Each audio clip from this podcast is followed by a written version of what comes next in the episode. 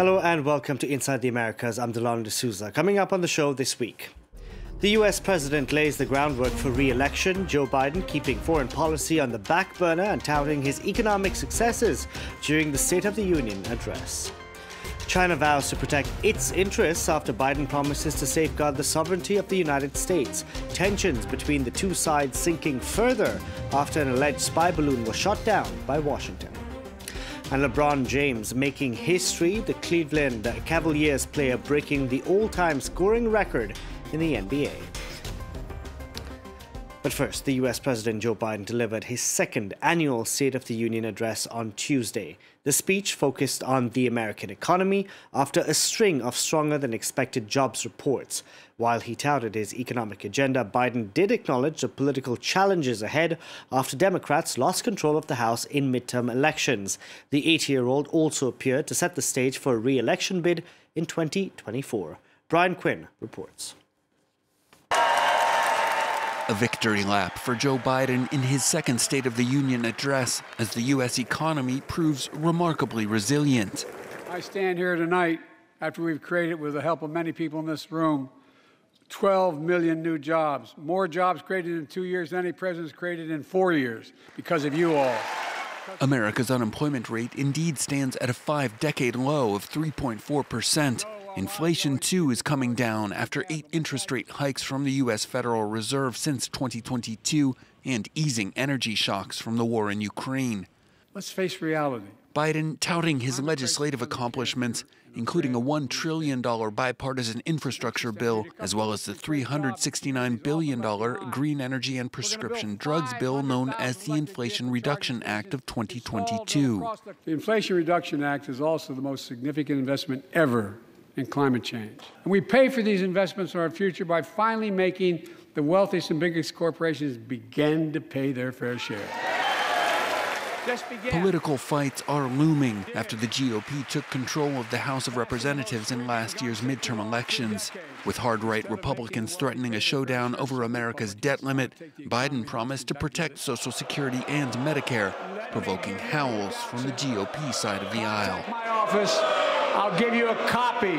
Once again, joined by Ukrainians. Foreign policy also looming large over Tuesday's speech. Biden promised to stand with Ukraine against Russia's ongoing invasion and to stand up to China amid a major diplomatic incident with Beijing over a Chinese spy balloon. I've never been more optimistic about our future. As he listed his accomplishments, the 80 year old Biden said he's just getting started, potentially laying the groundwork for a re election bid in 2024. Now, China has responded to Biden's address. Beijing said it will firmly defend its interests after the U.S. president vowed to protect the sovereignty of the United States. The statement comes after an alleged spy balloon was shot down. China said the balloon was for civilian purposes and had veered off course. We can now bring in uh, France 24's uh, Shirley Sitbon. Shirley, great to see you as always. When we have such new and innovative technologies like drones, why use a spy balloon? Well, they're not used the same way as in the old days. Uh, we're seeing images of World War One. We saw some images dating back more than two centuries. At the time, men were on board. They drew what they saw on the ground, the location of troops, and then they they threw that back to their men on the ground.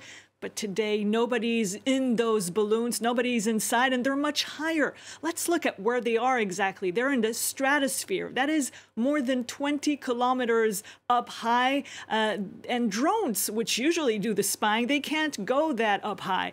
Uh, satellites can go that low. Uh, so basically, those balloons, they get uh, additional information. They send that information to satellites, and the satellites send that back to the ground. That's how it usually works out. Now, the Americans were tracking the balloon before they shot it down. They were very sure it was a Chinese balloon even before Beijing confirmed it was. What exactly were the Americans checking for? Well, they were trying to know what was inside before they destroyed that balloon. So they had, while the balloon was allegedly spying the ground and sensitive sites, there were two planes, two spy planes, American ones this time, the U 2 uh, Dragon Ladies. They were trying to understand what was in the balloon. And now that additional information uh, will be added uh, to everything that was found in the debris, in the water on the ground. And this will be analyzed and presented uh, uh, to U.S. officials, to U.S. allies, and to everyone to say what was really the nature of that balloon. Now, China says this balloon was for civilian purposes and had veered off course. Uh, does Beijing think anyone's going to buy that argument? Well, they certainly hope so. That's something that has worked in the past. And you might say they have some elements on their side because uh, you're actually in the stratosphere. You're allowed to fly balloons uh, because the sovereignty of a state only goes up 20 kilometers. Over that uh, height, well, foreign countries can fly balloons if they want. Maybe not military ones, but at least scientific ones. And China has also said that it has already has balloons of a similar type, very large balloons, not the small weather balloons we know, but large ones with lots of material on board. It's not new, and Chinese companies have been saying we're making we make that type of balloon for scientific purposes. None of them confirmed so far that they made that balloon and it, that this balloon was for scientific research. Now shirley we only found out about this uh, balloon a couple days after the us uh, the pentagon started tracking it. Uh, then they shot it down and now uh, the us is trying to recover that debris. What will they be looking for well, they'll be looking for uh, the technology that was inside and what kind of information uh, the Chinese balloon may have gathered. Uh, they've been suspecting this for a while. Uh, that's why they did not destroy uh, the balloon right away. And they also suspected that it could be dangerous. They didn't want to take any risks. So they observed the balloon. They, they shut down all the information that the balloon may could have intercepted. At the same time, they observed it, tried to understand what's inside exactly. And apparently they were right to wait until was over the sea because inside the balloon they discovered that there were uh, thousands of pounds of material, and they say it's surveillance technology. We'll wait a bit to see what exactly was inside. Shirley, thank you very much for that, Shirley Sitbon there to our picture of the week next, and it's of the wildfires in Chile. Authorities there are warning that the heat wave could make conditions worse. Firefighters from Mexico and Colombia have been dispatched to help the Chilean counterparts. Over 290,000 hectares of forest have so far been destroyed. Now, record low temperatures have gripped parts of Canada. To deal with the heavy snowfall, monster trucks have been deployed onto the streets of Montreal to clear up the snow. But these operations have a heavy environmental cost, as Olivier Bizot now reports. After prodigious snowfalls in the streets of Montreal, heavy machinery roamed the city, clearing roads and pavements to keep Montreal moving. I'm blowing the snow for 12 hours every day. The machine itself is running 24 hours because when I get in at night, the night team, who also do 12 hours, are getting ready. We work in shifts. It's round the clock. And these machines are costly for the Canadian city. Montreal has an annual snow clearing budget of $200 million to clear 1.9 metres of snow that fall every year and it's also costly for the environment. 25% of our snow is directed straight into the sewers. Putting dirty, polluted snow into the sewer system is an improvement on 20 years ago and allows the water to be sent to treatment plants. But the other 75% gets left in massive quarries, and snow clearing also does harm. In Montreal alone, 150,000 tonnes of salt are spread on the roads and pavements during winter. The salt damages infrastructure and pollutes the soil, and to date, no effective alternative has been found. Le, ben, le, principal problème du déneigement, c'est le sel parce qu'il faut. The main problem with snow clearing is the salt, because you have to treat it. But it's particularly the quantity of salt you're releasing into the environment. It's not one city or one road. It's life in a place where it's relatively cold and it snows a lot. So we have to manage that and adapt and understand that when you use large quantities of salt, you're going to have a problem. Using less salt for the city's inhabitants would mean using their cars less, but at a time of energy transition, many are not yet ready to make that sacrifice. LeBron James has made history. The Cleveland Cavaliers basketball player scoring an all time NBA record. James's new total scoring of 38,390 points, now surpassing Kareem Abdul Jabbar's long standing record.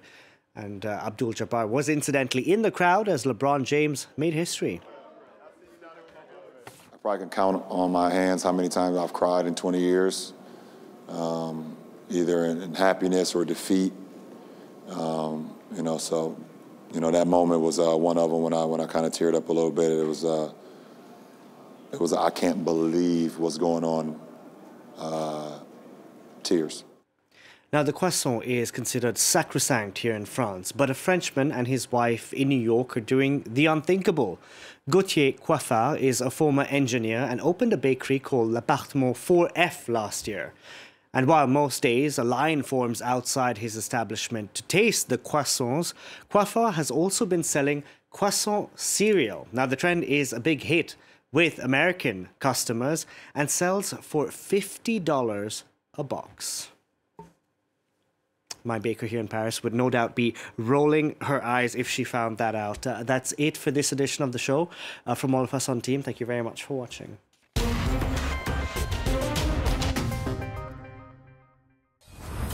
Un diablo? It's as if a devil had killed everything that was here. We revisit La Palma, a year after the eruption of the Cumbre Vieja volcano, which brought. Well, it was there. It's very difficult to see your whole life's work destroyed. We feel abandoned, cheated, excluded. I'm more worried about the future than what's happened. I see the future in a very dark way. I think if everything goes well, in July, August, we'll be able to have a banana tree here. Watch La Palma, Volcano Revisited, on France 24. Follow our international journalists on France 24. Douglas Herbert, Angela Diffley, Robert Parsons, Philip Turle, and Armen Georgian. Newsroom to the studio or live on air, they are on standby 24-7 to analyse world events. Whether tackling historic, geopolitical, economic, or environmental issues, our experts get to the heart of the biggest international news stories. They contribute to our special reports and scour the headlines for information. Follow it live. Follow the news. Follow France 24. Liberté, égalité, actualité.